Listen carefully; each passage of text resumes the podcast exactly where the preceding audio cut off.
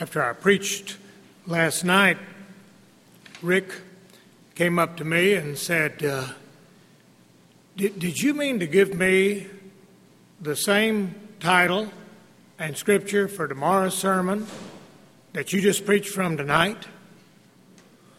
And uh, I said, Yeah. Uh,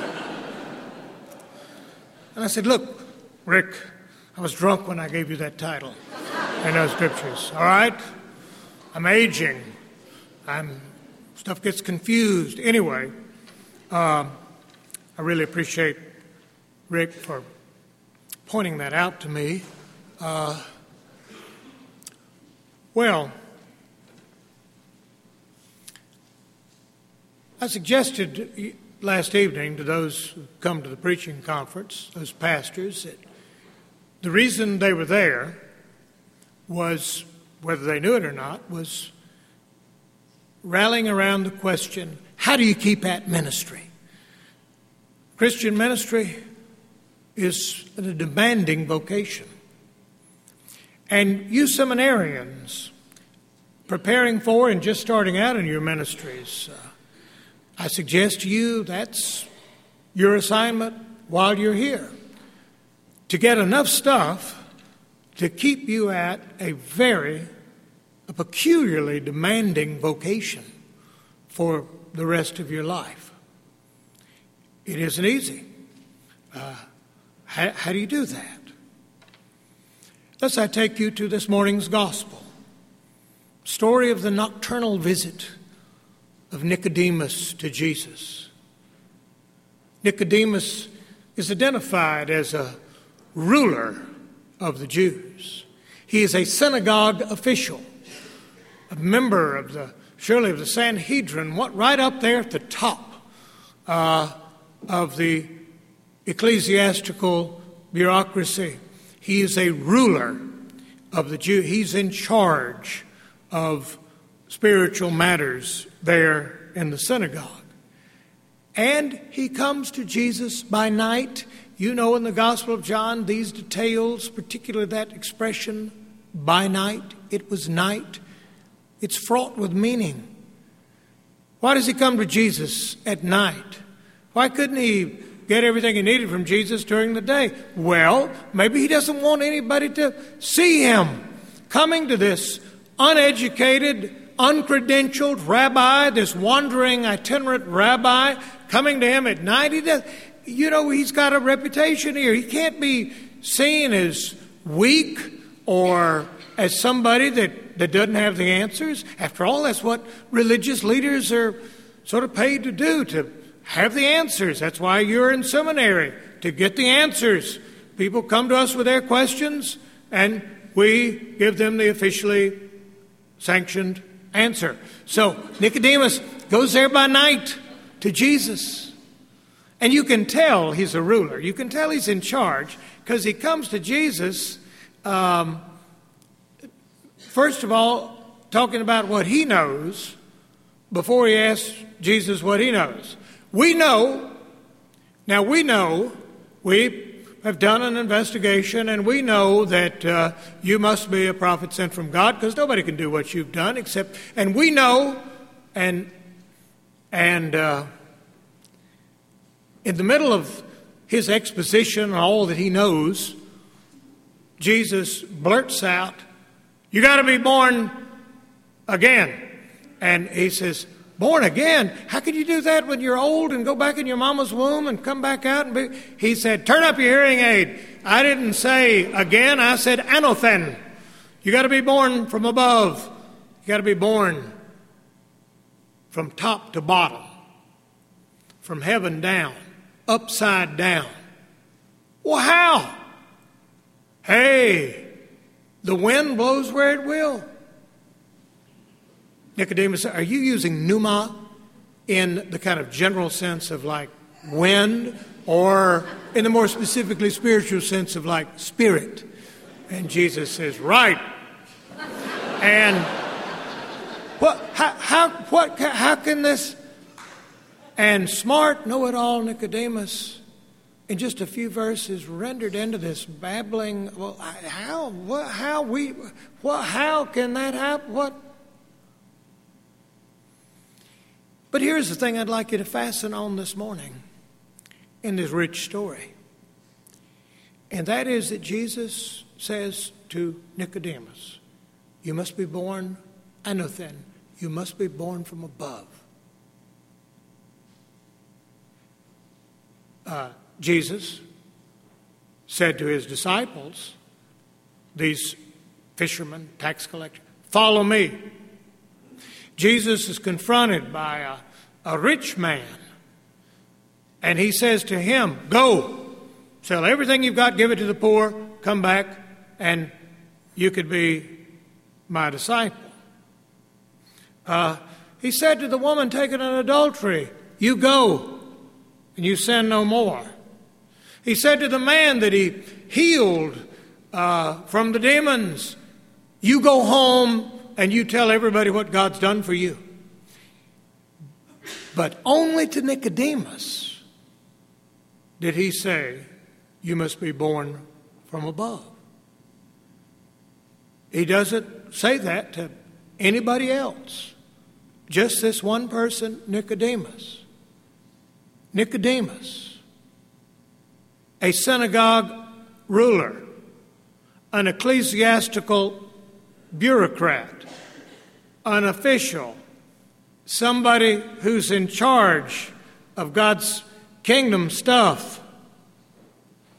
Me. The only person Jesus looked at and said, You know, I, I, I've never seen anybody that needed to be shoved back through the birth canal and born uh, I've never seen anybody need to get ripped up by the pneuma than somebody like you. The only person Jesus said to be born again, to be born anew, to be born from above, is somebody who looks like me, somebody who's in charge of something, somebody who's an official of the church. Uh, isn't that interesting?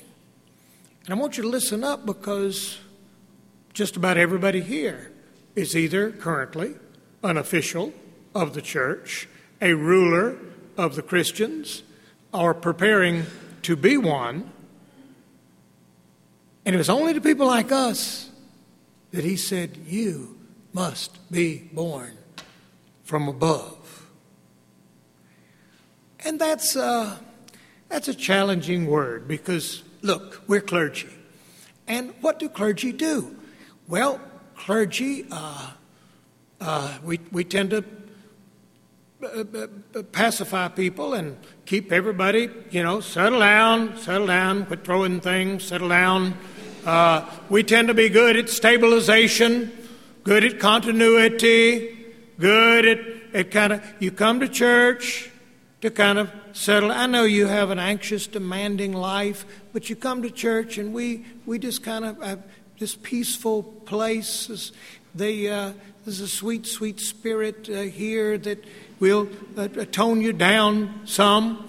I remember when I was in seminary, James Dittes taught pastoral counseling at my seminary, told us about research he had done on the personality types who come into the ministry.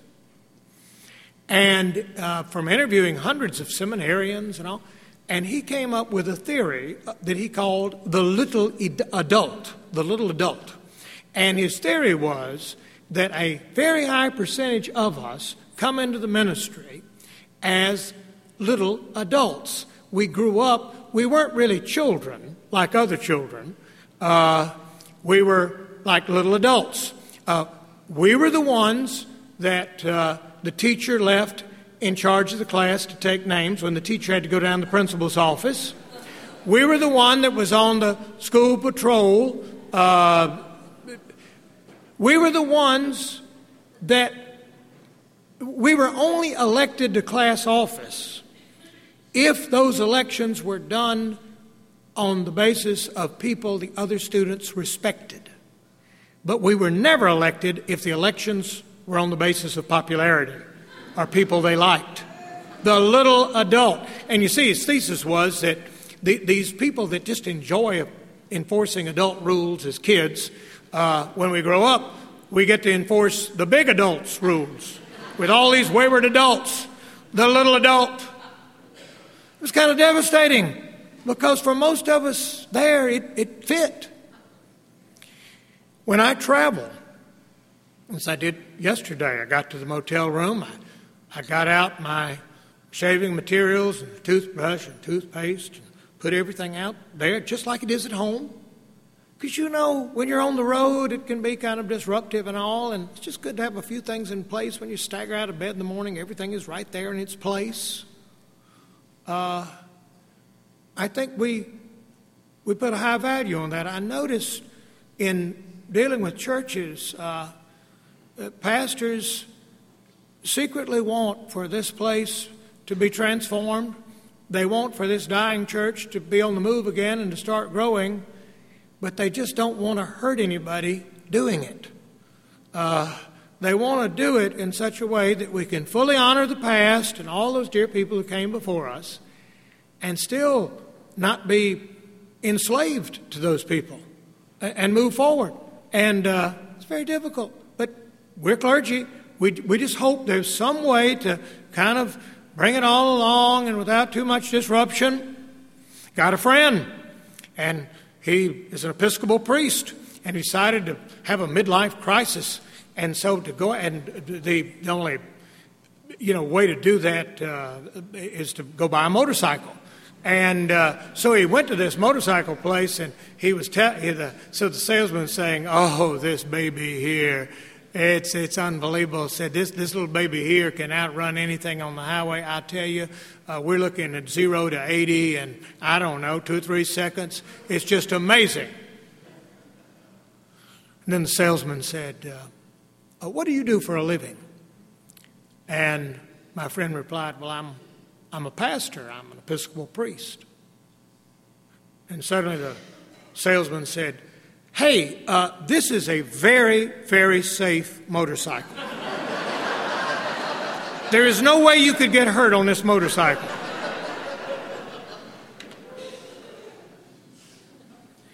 Jesus in the Gospels, curiously, is represented as peripatetic. He never stays anywhere long, he is always on the move.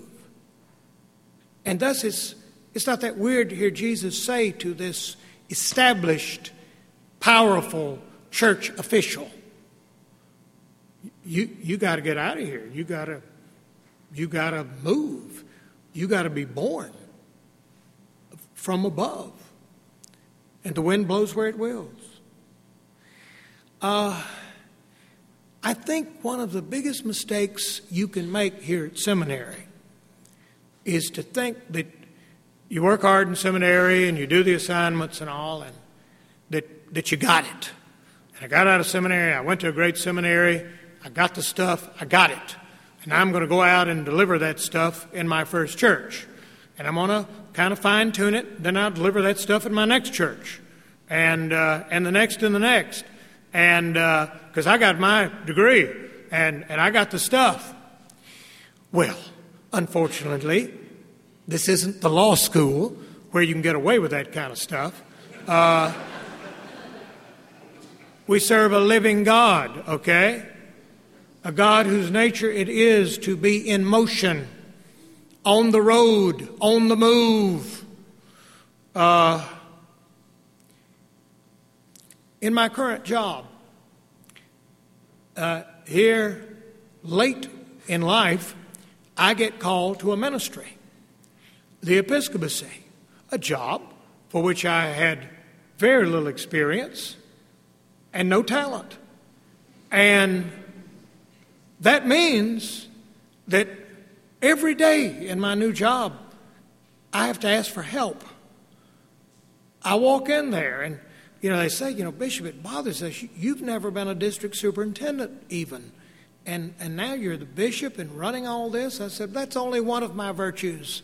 Uh, I, I, you know, and and I tell you, maybe this is just me justifying myself, but th- there's a lot to be said for experience and knowledge And there's a lot to be said for stupidity, too. Because my first year or so, I was just wandering around saying, Hey, show, show me what you, how you do this. How do y'all normally make these decisions? How do you do this? And then they would explain it to me. We do that, we do that. And I would say, That's the dumbest thing I ever saw in my life. Are you getting the results you want from that? Are you happy with what you got? Would you like to think about something else? Uh, something different? And it bothers me now that I've been in this job for like six years. I note that I'm asking fewer questions. I, I note that I, I have fewer days when I am utterly dumbfounded. I, I'm starting to think I know something. I'm, I'm starting to really get a kind of coherent plan together. And I think, therefore, I am less valuable to a moribund, decaying organization than I was when I was stupid. My wife and I have noted, in a weird sense, we feel younger now in our marriage, in our lives, than we did 20 years ago. What's that about? Well, I think now, Sunday morning, going out to a little church together, uh, and I said, you know, this, this is kind of like us in the first days of our ministry, going out to some dead little church out in the wilderness. And uh, yeah, maybe that's why we feel young. Yeah, yeah. I tell you, I think I feel younger because I'm I've been moved by my vocation out of my comfort zone. I've been moved away from that world that I had learned how to work pretty well to my advantage. I've been moved out there away from people who are just like me and think like me and got where they are same way as I got there. And uh, I feel like I'm like 22 again. And, and I'm out at my first little parish in Georgia. And I'm looking there thinking, who are you people? what is this? Uh, and thus I feel sort of born again. Uh, it's very important for a leader of any organization, but maybe particularly the church, to be supple, to be adaptive, adaptive leadership that doesn't just arrive with a bunch of ironclad principles. This is the way I do it. Worked for me the last place. I'm sure it'll work here. This is what I tend to enjoy. This is what uh, you got to adapt. We're called servant leaders. We've got to we've got to somehow uh, serve in such a way that we give the leadership needed by this church at this time in this place. Uh, and and I think, at least in my church family, we put way too much stress on continuity and stability and seniority and, and all that, the virtues that old people just love, and because uh, they work to our advantage. And uh, what we need now is adaptability and movement and innovation and uh, change and throwing out and starting over and all. That, that's a good principle of leadership. And yet, uh, for pastors, you know, if, if you can find a book that's got great principles for how to lead a church, surefire, knockdown, no fail principles for how to lead a church, my advice to you is you go worship those principles and don't fool with Jesus Christ, okay? Because uh, it, will be easier that way. Uh, we don't worship a principle of good leadership. We don't worship, we, we worship Jesus, who is alive and on the move and constantly surprising us with what he says. Uh, and he looks at Nicodemus and says, You know, I, uh, I don't know when I've been around anybody who knows so damn much since you're such a ruler and all, uh, you, you need to be born again about as bad as anybody I've ever seen.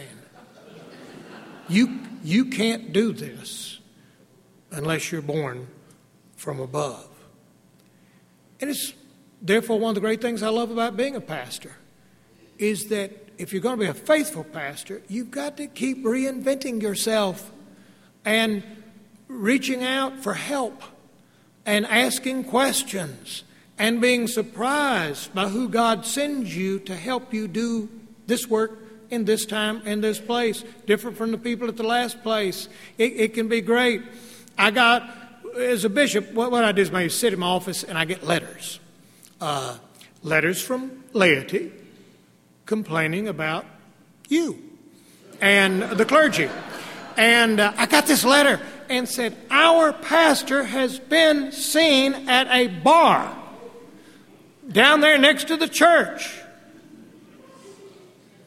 And I thought of the pastor, kind of harmless, kind of older guy. I just kind of surprised at this. And I thought, well, I can certainly understand, you know, as a pastor, I mean, having a drinking problem. I, uh, you, you people are a good rationale for that. Uh, but I called the pastor and I said, Hey, I got this letter from a layperson that says you've been seen at this a couple of times down in this bar down near the church.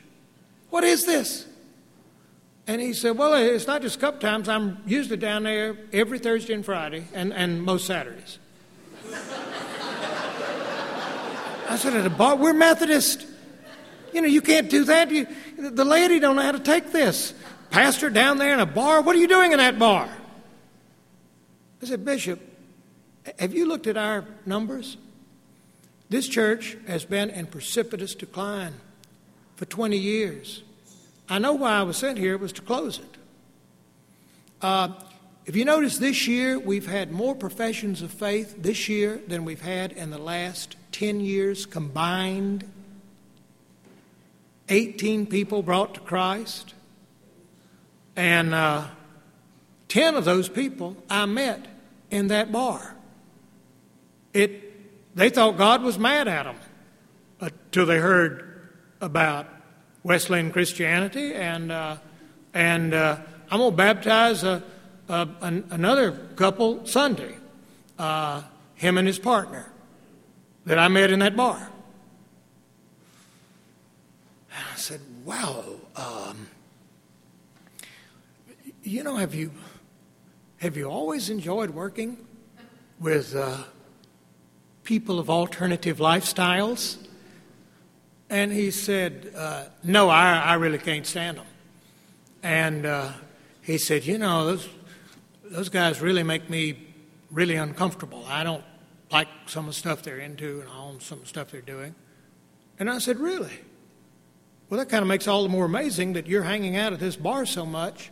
And he said, Look, Bishop, if you can figure out a way to keep Jesus Christ out of that bar, I'll stay out of that bar. I said, Thank you. Uh, uh, how is it possible to stay at ministry? What do you got to have to make it? Well, in a fundamental sense, that's not your problem. The Spirit blows where it will. That's your hope. And when you're working with Jesus, you never get so smart and so old and so fixed and so sure what you're doing that you might not just get born from above when you're least expecting it. Uh, Jesus Christ is on the move, and we can't worship Him unless we're willing to go with Him. Uh, I was at a large church a while back. The Pastors on the verge of retirement. And uh, I went to the early service, the contemporary service, their fastest growing service. Got in there, 500 people in there, mostly young families and everything. And there's Don. Uh, Don, who's about my age. And Don's sitting on a stool and uh, got on a like a sweater and uh, and uh, Don's up there and he's preaching and he's talking about a text, and he said, uh, This is what I think this text is about. Take a look. And there was a film clip cut right into the sermon. Then Don talked a little more, walked around, kind of looked like a really old Shane Claiborne kind of thing going there. And uh, I'm just amazed. And then, you know, Don ends and, and uh, he says, and this is, this is it. And he points back on the screen. Here, another two three minute film clip comes up, and then it ends. And Don says, You want a new life? Come on forward. After it's over, I said to Don, I said, Wow, that was amazing. How'd you learn to do that? And he said, uh, Well, I just, uh, I, I went, some people taught me how to kind of deliver a sermon in that way. And I said, Wow, you are good. That, that's just amazing. That, that was so well done. I must take you hours to get that together. And he said, Yeah, it does. I have to spend a lot more time on it than I did with traditional sermons. And I said, Well, you just, you're so at ease in it, you're so good at it. And he said, Bishop, I hate doing that. I can't stand those stupid film clips. And I said, Really? And he said, I've watched more trashy movies than I can count. to get those film clips, I can't stand it. I said, Really? And he said, But, you know, this has become the door to our church, that service, and we're receiving more people and younger people in that service than anywhere. So, Durham, they respond to it. So I, you know, what can I do? I gotta, I gotta do it. I gotta, you know, I'm just too old to be out here in blue jeans. And uh, I said, well, Don, I, you are really good. You're, you, you really, uh, wow. And you didn't even know you had a talent for that. And he looked at me and he said, hey, you know, the wind blows where it will. Amen.